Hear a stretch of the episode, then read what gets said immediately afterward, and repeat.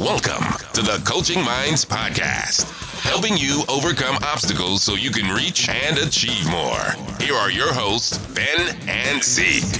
Hey, happy Tuesday. Welcome to the Coaching Minds Podcast. I'm your host, Ben, and today we are going to be talking about different services that Mental Training Plan offers, um, primarily with the intent of just kind of letting you know about what these look like because I know we have a lot of listeners listening to the podcast that are either trying to improve themselves or trying to improve an athlete that they work with um, or helping an entire team.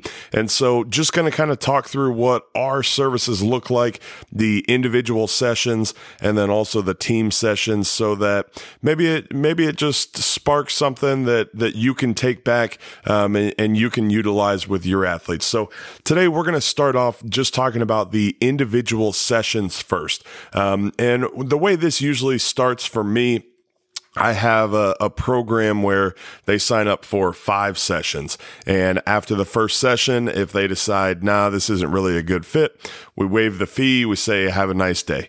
Um, it, it doesn't happen very often, but I, I do think that it's, it's just a nice, nice reassuring way for people to know that it's pretty low risk. It doesn't hurt to go have a conversation, just learn more about it, see what's going on.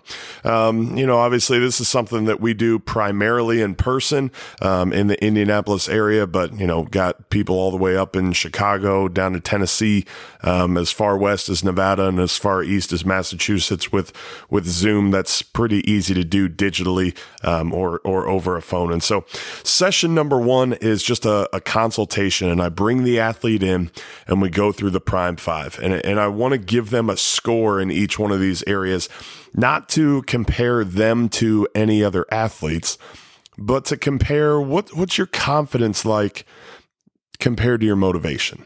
And so, you know, we'll ask them different questions and ask them to, you know, on a scale from 1 to 10, give me a number. What's your confidence like?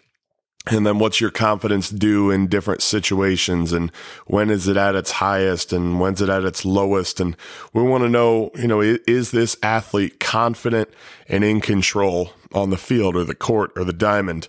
And then we move on to motivation and expectation. You know, we know high performing athletes are motivated to do whatever it takes and they have an expectation to win. So, you know, if a, if a kid is not feeling confident, that's a little bit different problem than they're not motivated and they've kind of forgotten why they started doing this to begin with. Um, the, the third one that we touch on and evaluate is focused on the task at hand. Are they able to focus in the now and not get caught up in what happened in the past or what could happen in the future or even distractions that are there within that moment. Refs weather recruiters that are in the that are in the stands or you know what's my coach going to think in this situation based on how I how I perform? And then the next one what's the, what's the physical piece like? Because high performing athletes feel energized yet relaxed. They have the ability to get amped up. When it's time to get amped up, but they also have the ability to calm back down when they need to in that, that high pressure situation. And then finally, optimistic perfection. And that's just a, a fancy way of saying, yes, we're striving for perfection. And I mean, in fact, most of the reason I sit down with an athlete one on one is because they want to be a high performing elite athlete and they're trying to find any way that they can to get that edge over their opponent. But what are you going to do and how are you going to stay optimistic specifically when you experience failure or adversity or, you know, a string of adversity, not just maybe one bad shot on the golf course, but back to back holes on the golf course. How are you going to be able to stay optimistic and not just start to spiral into negativity? And so, you know, that's session one. And then usually bring mom or dad back and say, you know, here are based on how this went, here's the main objectives that that I think we should really work on. And, you know, maybe that's coming up with a plan to base their confidence off of you know, the, who they are, how they prepare, um, rather than how they perform or what the results are at the plate or in the tee box. Um, or, you know, maybe it's, hey, we need to really get back to what's the motivation behind why are you doing this? Um, you know, or, or give them some tools. You know, we need to come up with a plan to help you focus on this play and this drive, not worry about past failures or, or things like that. And then, you know, if the, if the athletes decide, yeah, this is going to be a good fit, um, session two is where, you know, we, we always, always hammer out the focus cycle. And, you know, we talk about it all the time, and, it, and it's because I believe it's so important because no matter where an athlete is at, whether it's they're getting tripped up with what they're focusing on, not being able to let go of, of bad performances, or, you know, it's that voice that they can't shut up in the back of their mind saying, I don't know if you're good enough to do this, or, you know, it's a, a physical reaction, that fight or flight, the shaky hands, or the tight shoulders, or the butterflies in their stomach, whatever it is that's creating that negative emotion emotion, creating that fear or that doubt or that anxiety or that unconfidence. You know, we, w- we want to help them be aware of what their body's doing automatically and what their brain is doing automatically, that bottom up reaction that's causing that middle part of their brain to feel those negative emotions, and then give them the tools to intentionally take back control. And so, you know, what we do is pretty similar to what's in the book. It's pretty similar to you know the different podcast episodes that we've had about the focus cycle. Um, but that that's always where we start with on session number two. And then you know coming up with that game plan when this happens here's what i'm going to do. You know for a golfer a lot of times that's on my way to the first tee box or if I hit it into if I hit it into a hazard or if I miss a short putt or I, I duff a chip or you know something like that just having a plan ahead of time so that I know if this happens here's how I'm going to react. Here's how I'm going to respond. You know, I've got some golfers that take this so far as to have a little chart that they, they hand their caddy in some of the summer events and say, look, if this happens, here's what you need to say. Here's what you need to remind me of. And here's what you need to make sure, you know, that I'm following through with. Um, session three and four is new tools and, you know, tweaking a little bit, you know, have, have the athlete hopefully try out the focus cycle in you know some AAU ball or in an off-season tournament or you know a, out outside of the school season some competition setting, um, but have them, you know, put that plan to work. And then do we need to make any tweaks? Do we need to make any adjustments? And then, you know, session three and four, introducing some new tools, whether that's mindfulness, whether that's visualization. A lot of times with golfers, we talk about, you know, the pre-shot routine. I don't want to change their pre-shot routine. I'm not their swing coach. I don't want to tell them what to do, but based on what we know about the focus cycle, you know, what they're thinking about, what they're saying to themselves, how they're controlling their body. Do they need to incorporate some of that stuff so that they are at their best when it matters the most? And a lot of times in golf, that's that pre shot routine you know, a, a, lot of the tools that if you go back through the podcast that we, that we've talked about, it's really just a matter of pulling out what does each individual athlete need. Um, and, you know, how can we best deliver that to them kind of specific to their issues or their things that they're dealing with or the main objectives that we set for that athlete and also kind of sport specific. You know, obviously some things fit in a little bit better, um, with, with some sports than other sports. Session five then is just a you know, let's come up with a, a plan for the future. Um, I always, always, always put together a physical paper packet that they can have like a printed off copy of here's everything that we went through so that, you know, six months from now, if something's not going real great, they can pull that back out and they can take a look at it. Um, and we also do a, a final mental skills assessment and we go back through all those questions from the very first meeting and have the athlete sort of reevaluate and, and look at, you know what what needs to happen next based on where I'm at, based on the progress that I've made. Uh, I've I've had some athletes that have literally just said, "This fixed it. I'm good." And I don't ever talk to him again. I've had some athletes that it's like, look, we've we've really started to unpack and make some progress here. We've got some work to do still, um, you know, and everywhere in between. And so, you know, are there future sessions for athletes? Yeah, sure. As as things come up, or you know, maybe before a tournament, check in, and maybe after a tournament, assess how things went. Um, but the goal is not for me to make a lifelong client that has to come meet with me in order to perform at a high level the goal is for me to give each athlete these skills and these tools so that they can go off on their own and they can perform at a high level. Um, you know, that being said, as athletes move on to the next level, sometimes there's some new challenges that come along with that and they want to come back and get a little bit extra help or, you know, kind of take that next step past.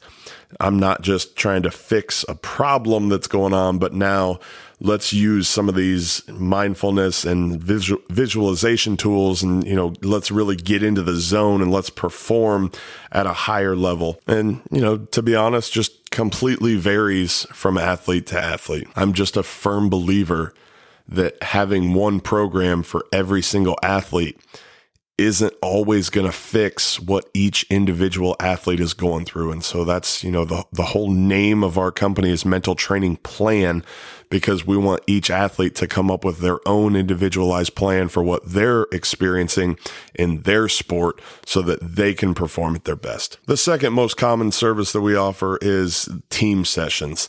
And, you know, for the, for the team sessions, we start off with instead of me meeting and asking questions, we just send out a digital copy of the mental skills assessment and each individual will, you know, go through and click on different answers and sort of rate themselves. It's completely anonymous. So I don't see names of athletes that turn things in, but we can really see, you know, overall, hey, this team is struggling with confidence or this team is struggling with focusing during big moments. And from that, you know, we, we come up with a plan. You know, I, I, talk with the coach and we go over the results of the mental skills assessment. I, you know, I show them here's what the chart said, here's what the graphs look like, and here's what I think some main objectives for your team should be moving forward. And I will say most of the time, these coaches already know what's going on.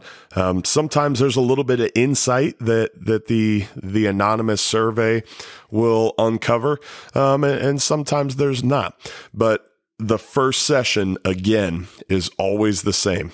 that that first team session, bring everybody in and you know get everything up on the projector screen up front and say, here's what's going on in your mind and in your body. And here's how you can be aware of what's going on and then have, you know, each athlete pick out what's that event where they got off track, where they had that bottom up reaction and walk them through. Here's what the steps look like to have that top down response. Here's how you can intentionally take back control of your mind and body and perform at your best in this high pressure situation session two and three, um, you know, a lot of times depend on what does this team need? What's this coach want to cover? And specifically, what sport, you know, are, are we dealing with?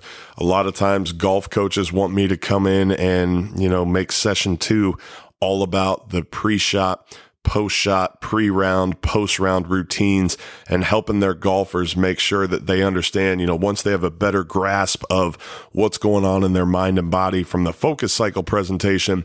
Now, how can we make sure that we're focusing on the right things, that we're saying the right things, that we're controlling our body the right way at different times before, during, and after a golf tournament?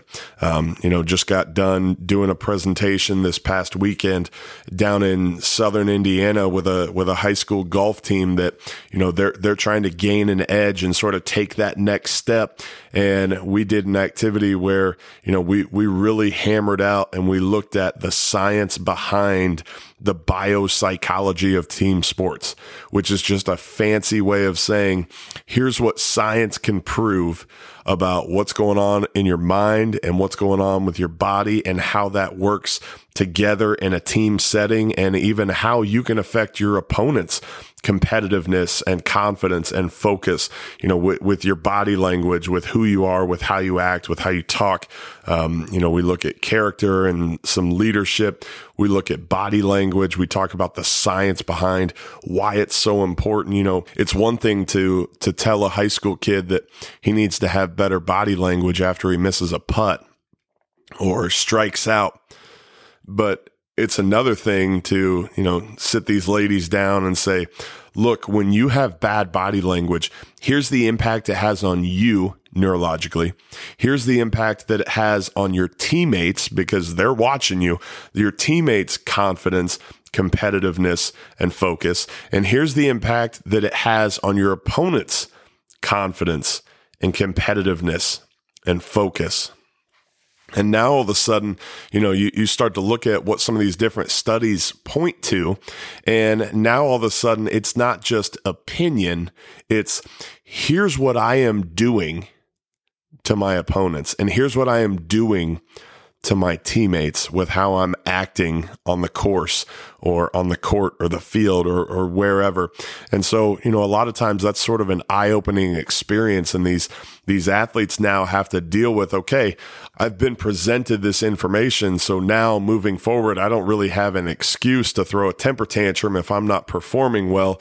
And there's a little bit of accountability here. If I'm choosing to continue to act like this, I know that it's hurting myself, it's hurting my team, and it's helping my opponent. You know, another one of the activities, a lot of times it's in, you know, closer to session four or five, is we'll get together and kind of come up with some team norms and some team expectations, knowing what we know eh, about how our mind works, how our body works, how we interact with each other, what are we going to make sure that we are holding each other accountable to on this team and how are we going to do that? You know, again, not, not any kind of set program.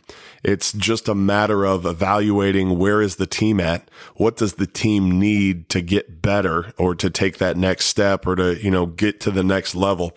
And then how can we teach them how to implement these tools, show them what they are, give them enough of the science that it's like, look, this isn't just my opinion. This isn't just sitting around holding hands singing kumbaya. Here's the science behind why this works and why this is important and then get the kids to buy in and say, yes, I want to do that. Here's what we're going to commit to. Here's what we are going to hold ourselves to. And then, you know, just like episode 72 with Andy Sweet, now you've got kids taking ownership and kids taking a leadership role and kids holding each other accountable, um, which is, as we all know, way more impactful than just the coaches yelling and hollering and screaming until they're blue in the face. Now, if you are sitting there and you're thinking, I would really like to do this. Now, I have some questions about how I can implement it. I'm more than happy to answer questions. I'm more than happy to give you some feedback or some examples or samples or things like that. You know, I know a lot of times that people that are listening to the podcast are not necessarily looking to hire someone to do something. That's why you're investing this time in the podcast.